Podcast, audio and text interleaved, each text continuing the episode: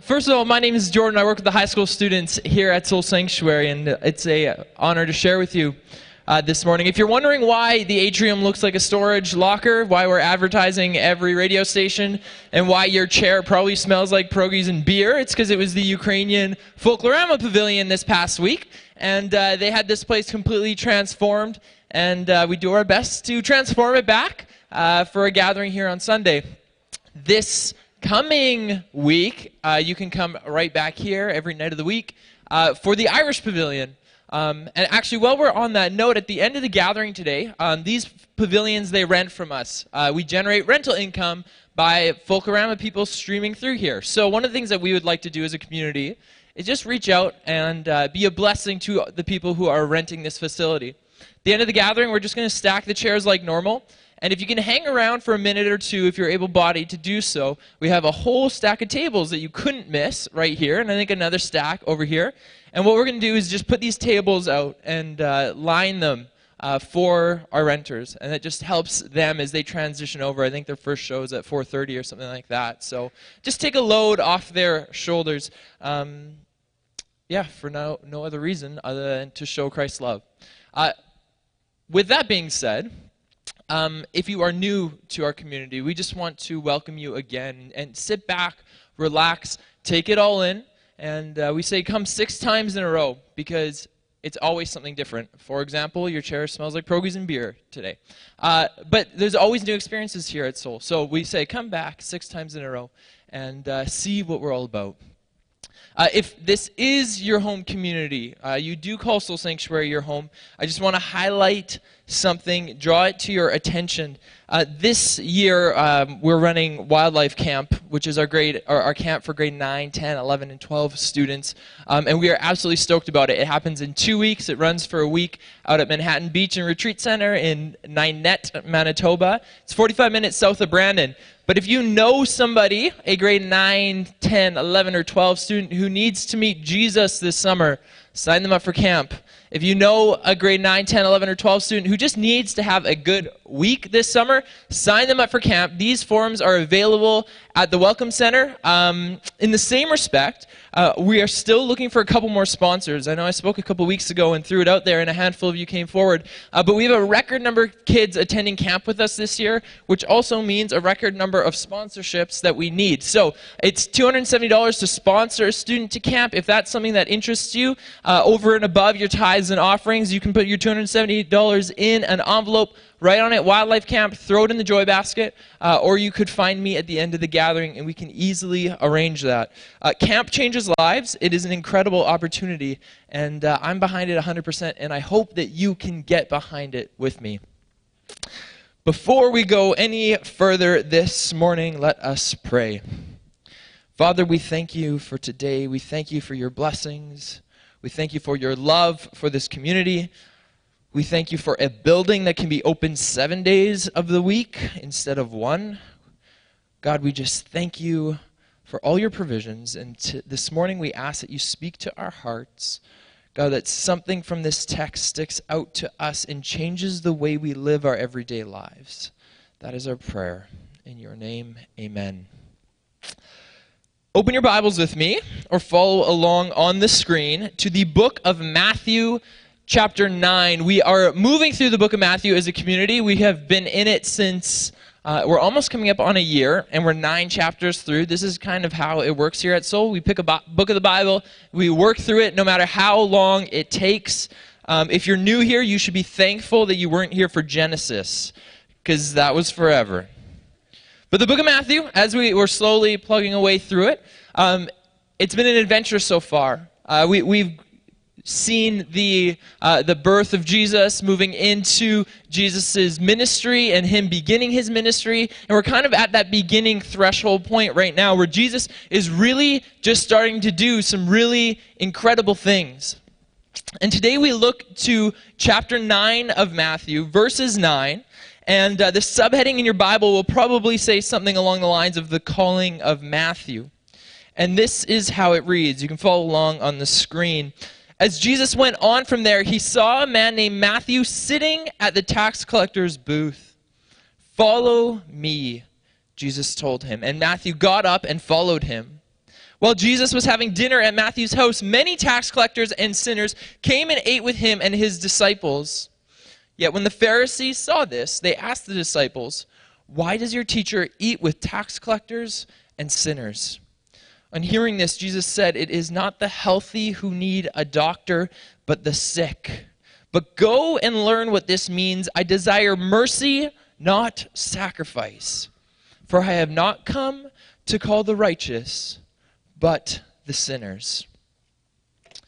This is quickly turning into one of my favorite passages in the Bible, and I think that usually happens the more I study a passage to preach on, it becomes my favorite. Uh, but, but in this instance, Jesus calls Matthew, who we know as the disciple Matthew, to follow him. And this is a monumental moment in the gospel, but more importantly, in the life of Matthew. Pastor Jerry, the lead pastor here, he has this thing. He opens up the gatherings uh, sometimes and he says, Good morning, saints. Good morning, sinners. Okay, that worked perfectly for where we are going this morning. Good morning, sinners. If you view yourself as a saint this morning, which is probably no one, because nobody said good morning back, uh, but if you view yourself as a saint, a good Christian person who likes to hear uplifting and encouraging sermons, uh, that's all fine and good, but today is not for you. Today is for the rest of us. Today is for the good morning sinners. Good morning. This is for those who identify more as a sinner than as a saint this is for the messy ones. This morning is a passage that will speak to you and will speak to me, the sinners. And our desire for all of you sinners today is that you can grasp the love and the grace of Jesus Christ. Maybe you're sitting here in church this morning. Maybe you're new here. Maybe you come every single week. But maybe you feel like you don't belong. Maybe you look around and you say, Nobody in this place knows what I did last night. Nobody knows what my week looked like, the amount of sin that I have. Maybe you are on a dangerous path and you know it. And you're right about at the point where you're going to get burned. Maybe you're caught in a bitter dispute with a friend that has gone on and on and on and on. Or maybe you are in conflict with a family member. Or maybe you've watched a ton of porn this week and you're sitting here sweating right now. This is your opportunity where Jesus reaches out to you and he says, Hey, as long as there is life in you, as long as there is breath in your lungs, I want you there is an opportunity for you this morning. We pick up the passage, Matthew 9 9. And Jesus has just performed a miracle where he heals a man, a paralytic. Pastor Jordan McClellan spoke about this last week. He heals this man, but he also forgives his sins. And in doing so, he's not just another teacher, he's not just another healer, he's actually claiming to be the Son of God. And there's little nuances that we're going to pick up here. And Jesus is just walking. He is out and about his daily life. He's walking in secular space. He's not in the temple. He's, he's in nowhere special. All he's doing is passing the tax collector's booth. And as he does that, passes the booth, he sees Matthew and he tells Matthew, Follow me.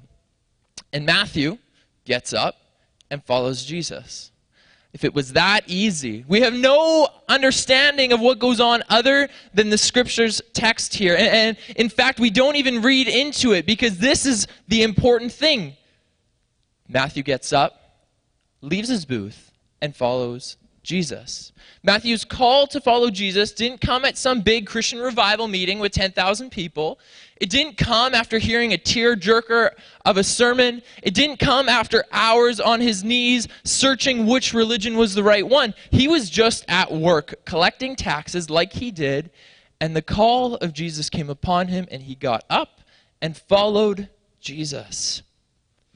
So the question is for you today, wherever you are at, are you going to respond to the call of Jesus or are you going to run away from it?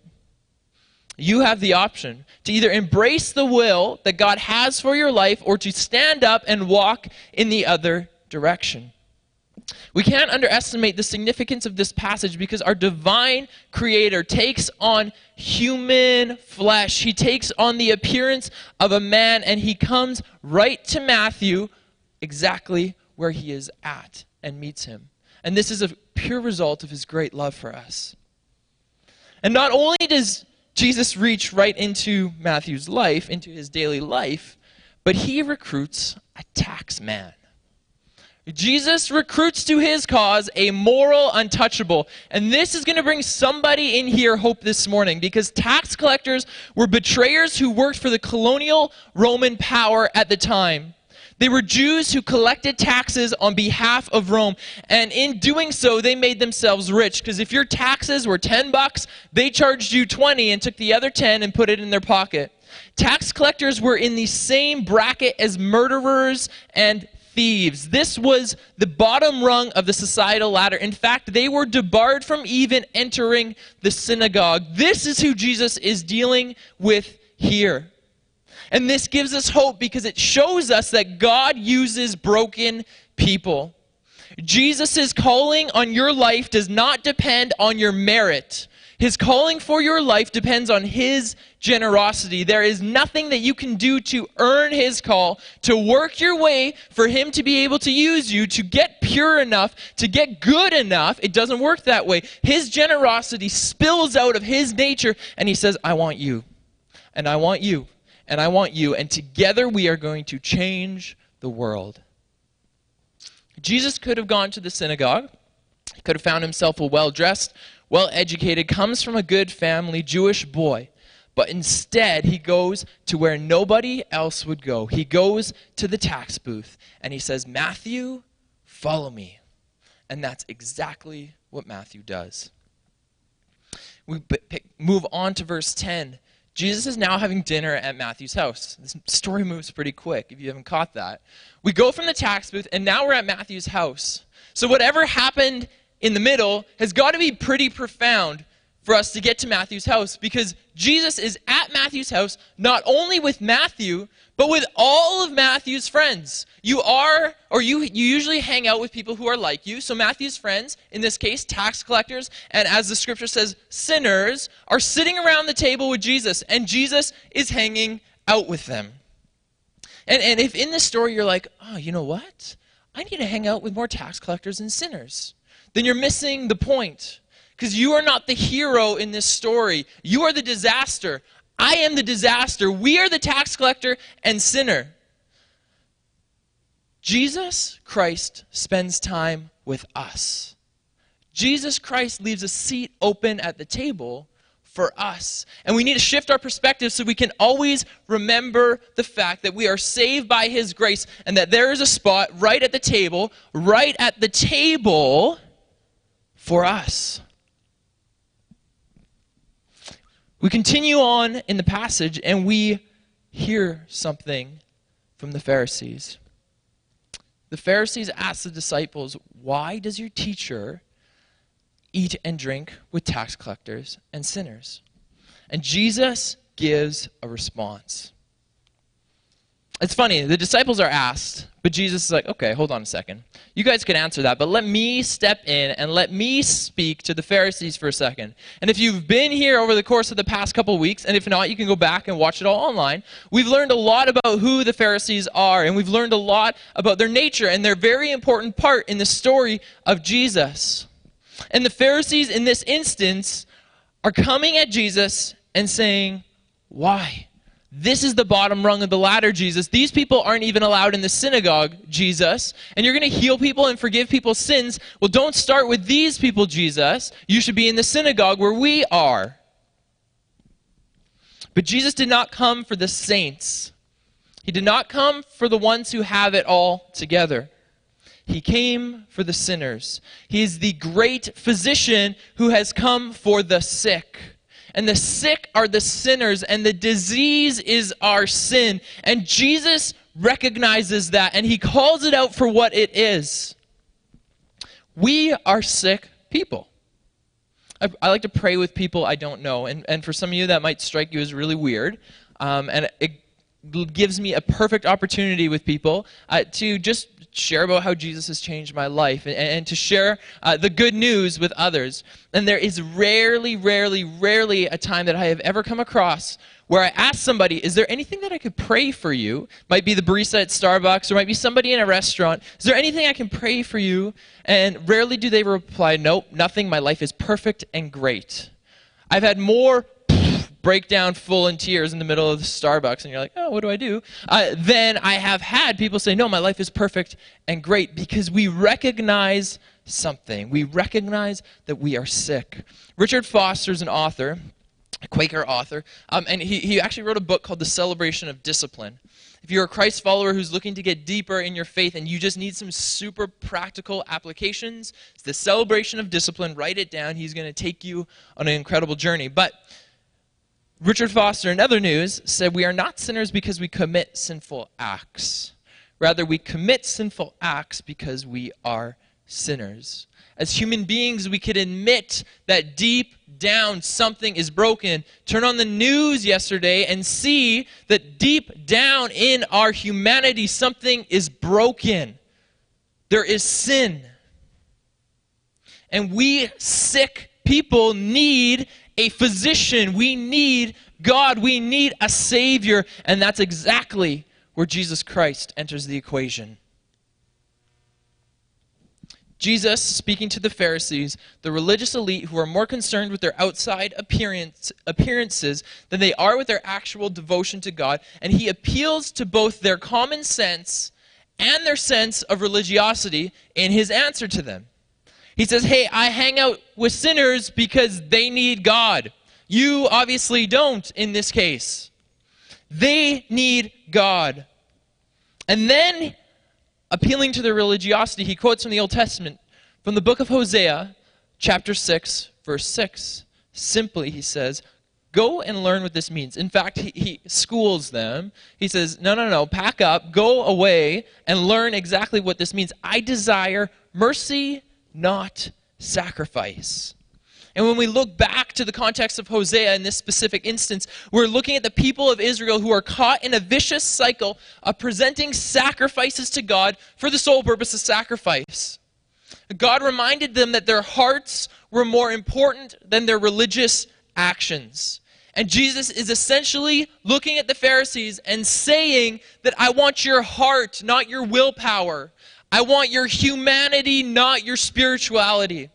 Jesus makes his point very clear because he's teaching a compassionate identification with the alien, with the other, with the person that everybody else has rejected. Sacrifice, on one hand, calls for an act of will and separation from others when we look into the Old Testament and explore sacrifice. And the, and the Pharisees would have been well familiar with that. But mercy, on the other hand, which Jesus desires, is an act of the heart and seeks identification with others. The Pharisees were ultra spiritual and they kept the laws that had been outlined, and they were really good at doing it. But in doing so, they built themselves up while crushing the other with moral religiosity.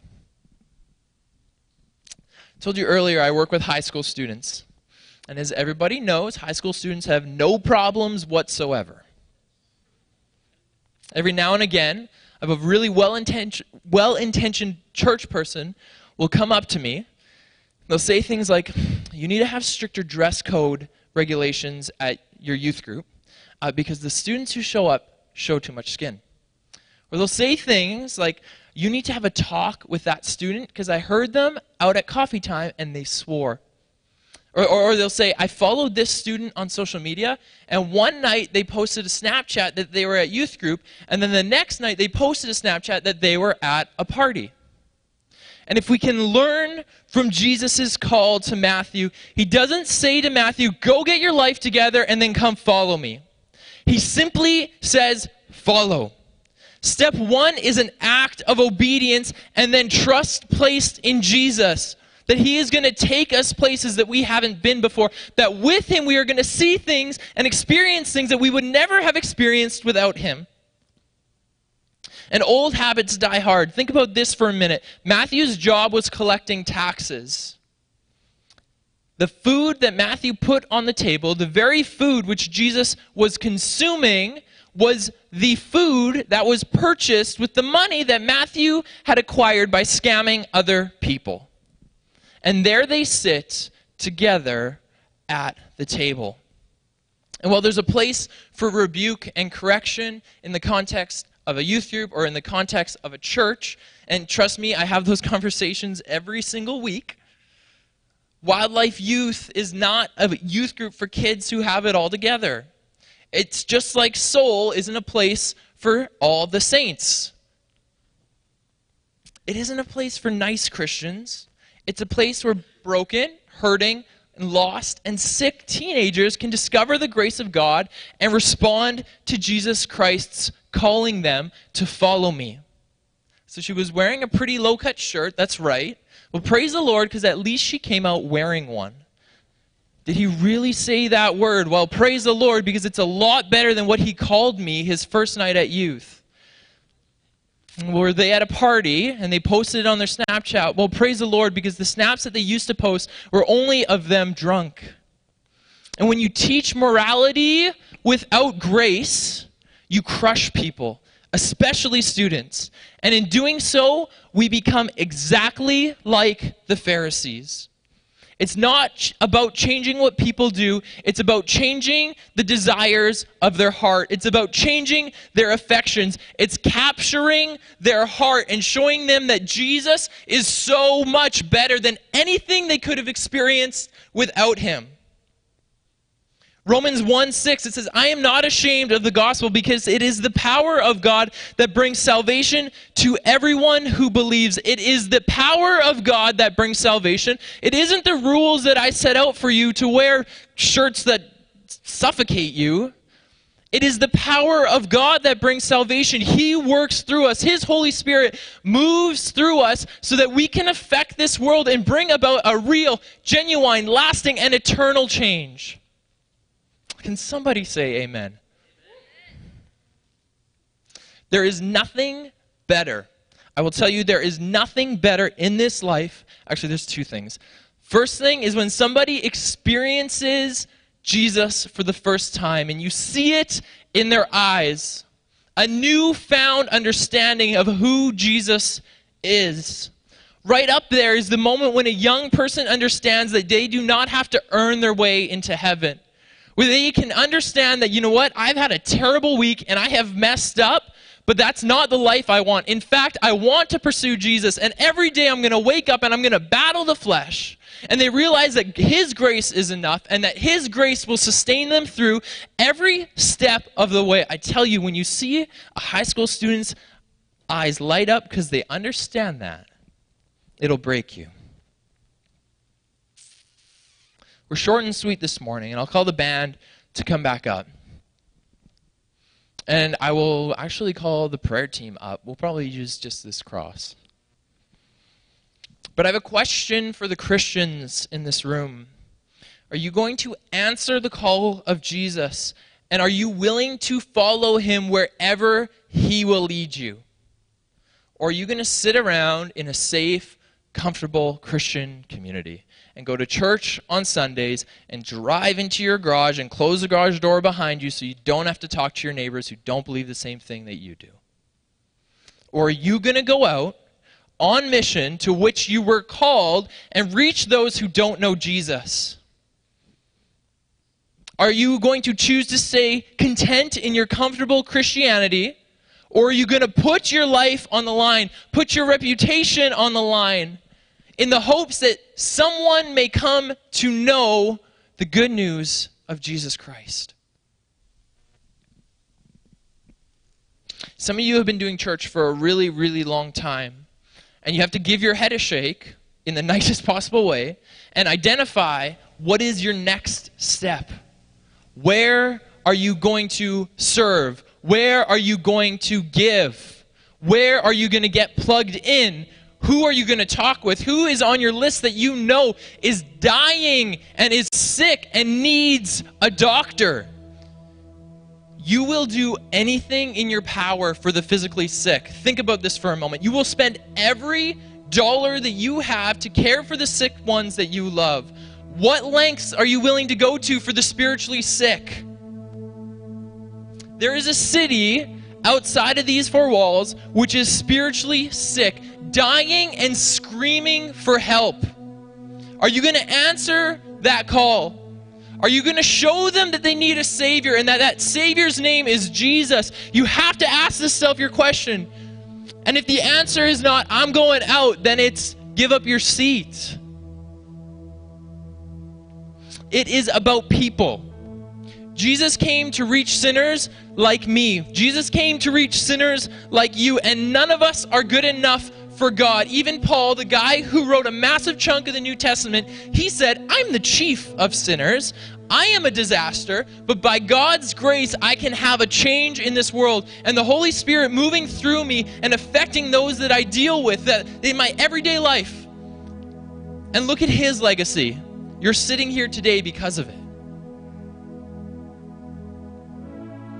If you don't know Jesus this morning, this story from Matthew 9 is for you.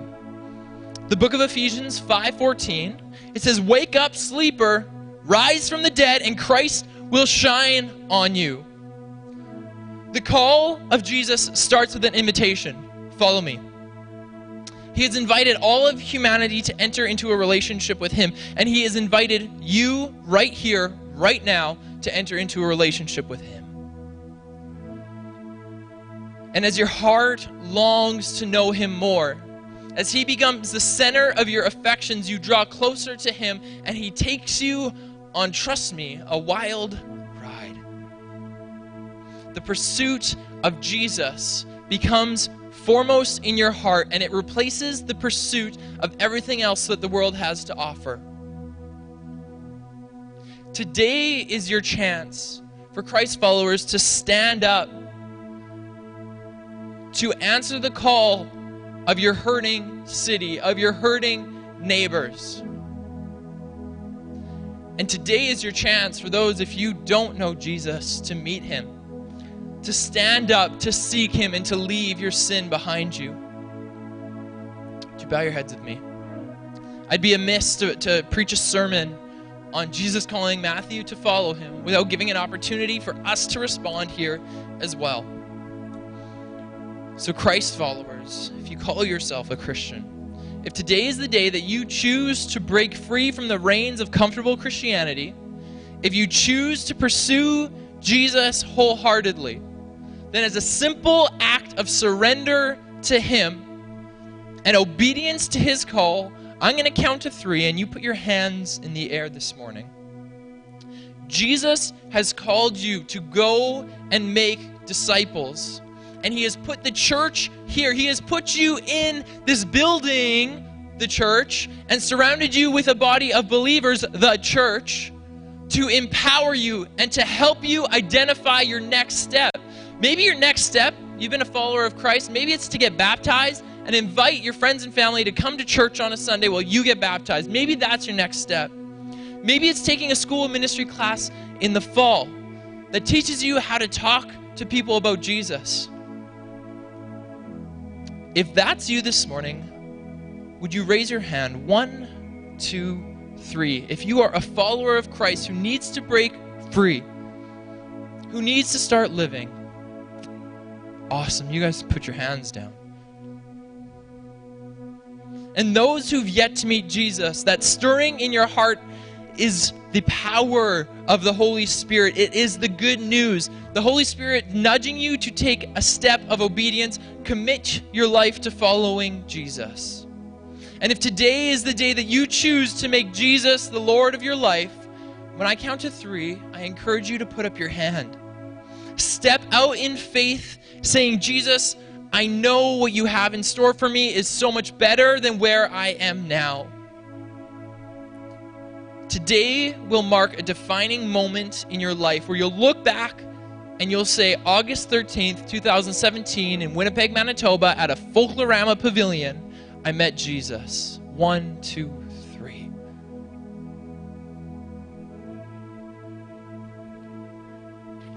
Put your hands down. If that was you this morning, I want you to pray this simple prayer with me Jesus, I give my life to you.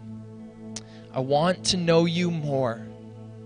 I surrender myself and I choose today to follow you with everything I am. Amen. Your forever starts today, whether you are a Christ follower or a brand new minted Christ follower. Your forever starts today. I invite you to stand with us. If you accepted Jesus for the first time this morning, come here on the left, and we have some pastoral staff and prayer team, and just tell one of them that you accepted Jesus. And they are going to give you a welcome to the family high five or hug. And then they're going to help you get connected to this life giving community called Soul Sanctuary. And in the same respect, if you've been a Christian for a while and you have no clue what your next step is, then as the band sings this song, I encourage you to come over here as well and ask. Ask a pastor, what is my next step? I'm here. I've been stuck here. Can you pray for me so that the Holy Spirit fills me and I can move from where I've been stuck for oh so long? Hands went up across this room today. So I encourage you to move. And if you have to stand in line for a minute or two, then stand in line because your forever starts today. Let's give the glory to God this morning. And now it's time to share it that good news of Jesus. If you've had a relationship with, or if you have a relationship with Jesus, the easiest way to tell somebody is just to tell what Jesus has done in your life. Before Jesus, this is where I was. And then I met Jesus, and after Jesus, this is what I've found. And I encourage you as you go from this place today to share with somebody the light that shines through you. And in times of old, the one giving the blessing raised their hands, and the ones receiving their blessing did likewise. So if you'd like a blessing here this morning, would you raise your hands? May you go from here with the knowledge that Jesus Christ has called you to follow him. And may you go from here with a passion to follow Jesus Christ, the one who has called you. And may you go from here with a heart to show others that Jesus Christ loves them. And may you leave this place in peace, knowing that Jesus loves you. And as you go from here, remember that we'd like to bless our renters by setting up the Folklorama tables. Be blessed, and we will see you next Sunday.